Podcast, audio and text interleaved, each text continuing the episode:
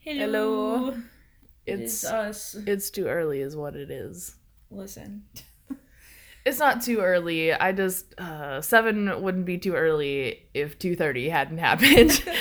yeah, but that's what fire alarms are for.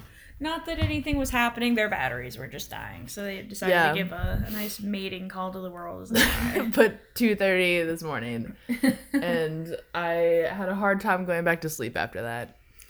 I was at work, so I didn't have to deal with it. Yay. uh, my neck hurts. Good for you. Yep, I get to sleep in a recliner that's broken. We all have to suffer in some way. Yep, mine's just more regularly. Any hoot.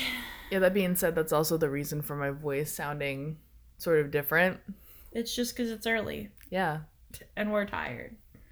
But we still make content sometimes. just for you. It's uh, this is a murder episode, but it's shorter than normal because I only have one because I enjoy fucking myself over for the future. However, it is longer than my normal one, so maybe it'll all even out. I don't know. I mean, I mean, I guess the best way to put it is like most of our crash courses are going to be 15 to 20 minutes. And I guess it's really the same for our murder episodes since I won't be doing those, but I will be responding. And they will be one murder to two murders at a time. Um, so it's just kind of go back and forth. Anyway, what do you have today? Well, I have Israel Keyes. That name sounds so familiar. Well, Keyes was born January 7th, 1978, in Richmond, So Utah. So 10 days away from my birthday. At age 20, he joined the U.S. Army and served at Fort Lewis, Hood, and in Egypt until he was honorably discharged in 2000. Uh, Key's life of crime had begun before he joined the military. He'd admitted to raping a young girl in Oregon sometime between 1996 and 1998 when he would have been 18 to 20 years old. That's shitty. Yep. He told FBI agents that he separated a girl from her friends and raped but not killed her. That's so much better. I know, right? Like I specifically targeted you, raped you, but I didn't kill you, and that's I what let you go. like no, bad dog. he told investigators that he planned to kill her but decided not to. It was the beginning. yeah. That makes me feel so much better. I planned to kill you, but I, I, didn't. didn't. and that what counts. You know what? I raped you. Your cries of cries for help and your pleas they swayed me. You get to leave. You'll This- forever be scarred for life. But goodbye. You get to leave. Yeah, it was the beginning of a long list of crimes, including burglaries and robberies that authorities are now trying to piece together. So they don't actually know the amount of things that he did. He kept it that well hidden. oh, okay. So this is actually a ritualistic killer. Oh, so I'm just trying to think. So he didn't have a, a record. He didn't have like a criminal record until after he got caught. Yes. I was gonna say because otherwise. In which been in case, after that, he incriminated himself, which I'll I'll get to. It is what it is. So by 2007, Keyes established Keyes Construction in Alaska and began working as a construction contractor. It was from his base in Alaska that Keyes ventured out into almost every region of the U.S. to plan and commit his murders. I feel like this man, if had he not been a mm. ritualistic killer and like a rapist and all these other bad things, could have been really successful. Like he was in the Oh, army. like in the world, like in the In world, the not world. not as a killer. yeah, well, because he like he was in the army, and then he created like a construction company, and he like sounds like he he could have done some really good things had he not been, you know, a a murderer. rapist, and, like a shitty person, and a murderer. So he traveled many times since 2004 looking for victims and setting up buried caches of money, weapons, and tools needed to kill and dispose of the bodies. Hmm. He told the FBI that his trips were not financed with money from his con- construction business, but from the money he got from robbing banks.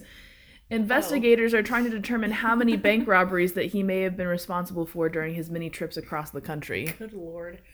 I mean, he was smart though. Yeah, no, he was good.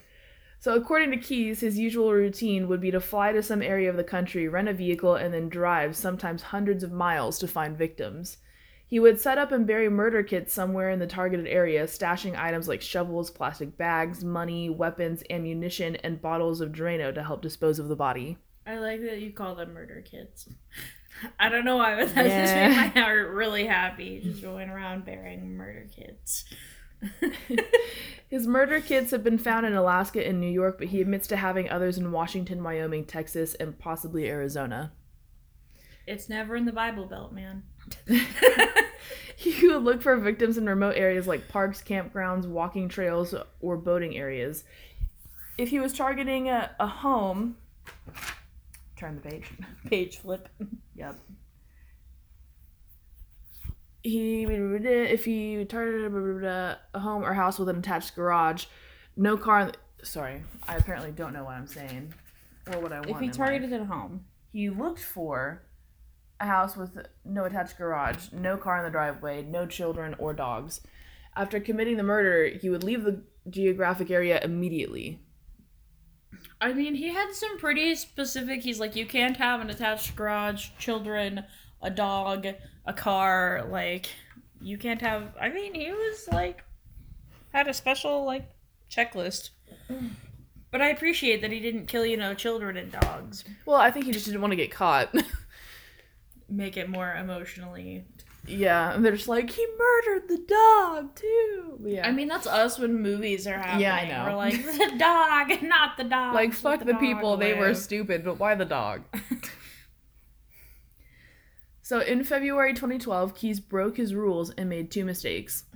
First, he kidnapped and killed someone in his hometown, which he had never done before. Secondly, he let his rental car be photographed by an ATM camera while using a victim's debit card. So on February 2nd, Keyes kidnapped 18 year old Samantha Koenig, who was working as a barista at one of many coffee stands around Anchorage.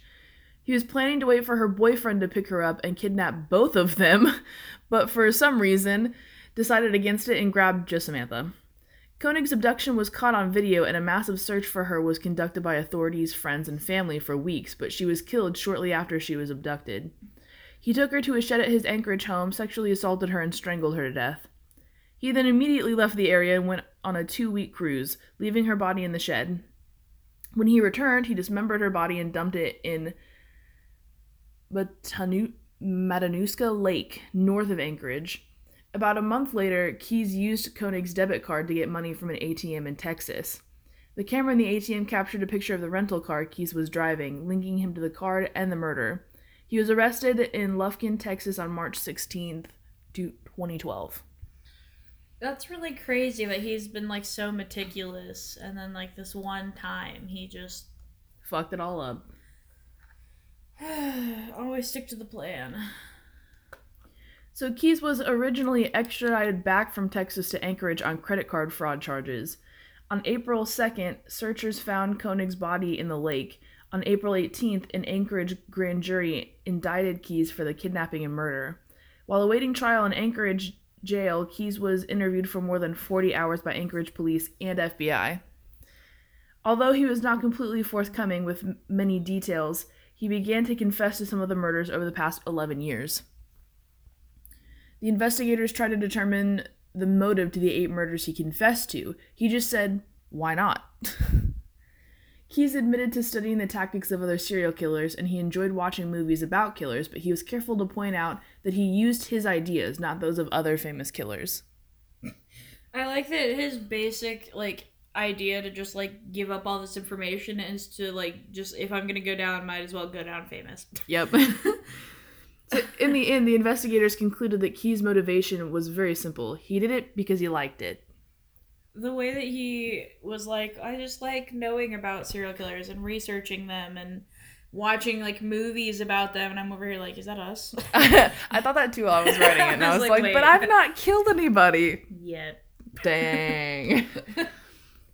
this is our blog. These murders are actually us. Oh my goodness. So Keyes confessed to the murders of four people in three different incidents in Washington state. He killed two individuals and he kidnapped and killed a couple. He didn't provide any names, though he probably knew them because he liked to return to Alaska and then follow the news of his murders on the internet. How rude. He also killed another person on the East Coast. He buried the body in New York, but killed the person in another state. On June June second, uh, 2011, he flew to Chicago, rented a car, and drove almost a thousand miles to Essex, Vermont. He targeted the home of Bill and Lorraine Currier. He conducted a blitz attack on their home, tied them up, and took them to an abandoned house. He shot Bill to death, sexually assaulted Lorraine, and then strangled her. Wonderful story. Their bodies were never found. The investigators talking to him said, sorry, the investigator talking to him said it was chilling to listen to him. He was clearly reliving it to a degree, and I think he enjoyed talking about it. A couple of times he would chuckle, tell us how weird it was to be talking about this. They believe their interviews with, with Keyes were the first time he'd ever talked with anyone about what he referred to as his double life. This, it's not funny, But, but I mean, it makes yeah. me laugh that he's just like, this is so weird. I never get to talk about this. Well, because Like- you know he probably like trained himself. Because you know how sometimes you like you lie to somebody or something occurs and you're like I can't talk about it ever because they'll know, and then it just slips out. Like you say something that doesn't match with what you told like, them "Wait." before, and you're like, wait a second. I I don't know how people become like chronic liars or like lie to like people that they see on the daily because I can't do it. I forget so easily the truth. I could hardly keep up with a lie. like, I'll be honest. I can't do it. Yeah, so I think he was just like it's so weird because he trained himself to never talk about it, and then he was just like, by the way, these are all of my secrets, and he's just like, this is so weird. It just reminds me. I just imagined him like a little like schoolgirl that's like, I never get to tell anybody about this part. Like, Ugh, this is so weird for me. It's so taboo. Oh my goodness. During the interviews, he's referred to other murders in addition to the eight to which he confessed. Interviewers believe he committed less than 12 murders. However, in trying to piece together a timeline of Key's activities, the FBI released a list of 35 trips that Keyes made from 2004 to 2012. that is terrifying. On December 2nd, 2012, Keyes was found dead in his Anchorage cell. He had cut his wrists and strangled himself with a rolled up bedsheet. I mean, what a way to go, I guess. And that is it. I mean, he's relatively like pretty smart to take it, you know, across state lines that makes like jurisdiction hard. Cuz it's like, well, they're from here, but they were murdered here.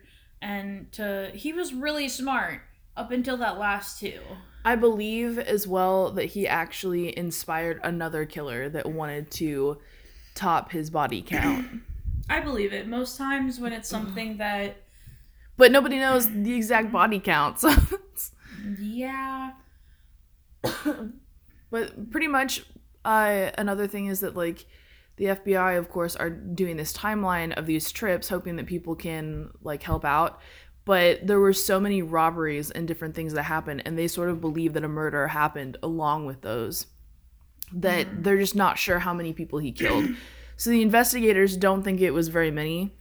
You know, that he was so meticulous that he didn't kill very many people because he was trying to be Keep- meticulous yeah, about it. keep from being caught. And the FBI think that though he was meticulous, he was very good at what he did, and he killed a lot more than they think. So they they want to say that he didn't kill as many being meticulous, but he was so good. That the FBI think he could have. Yeah.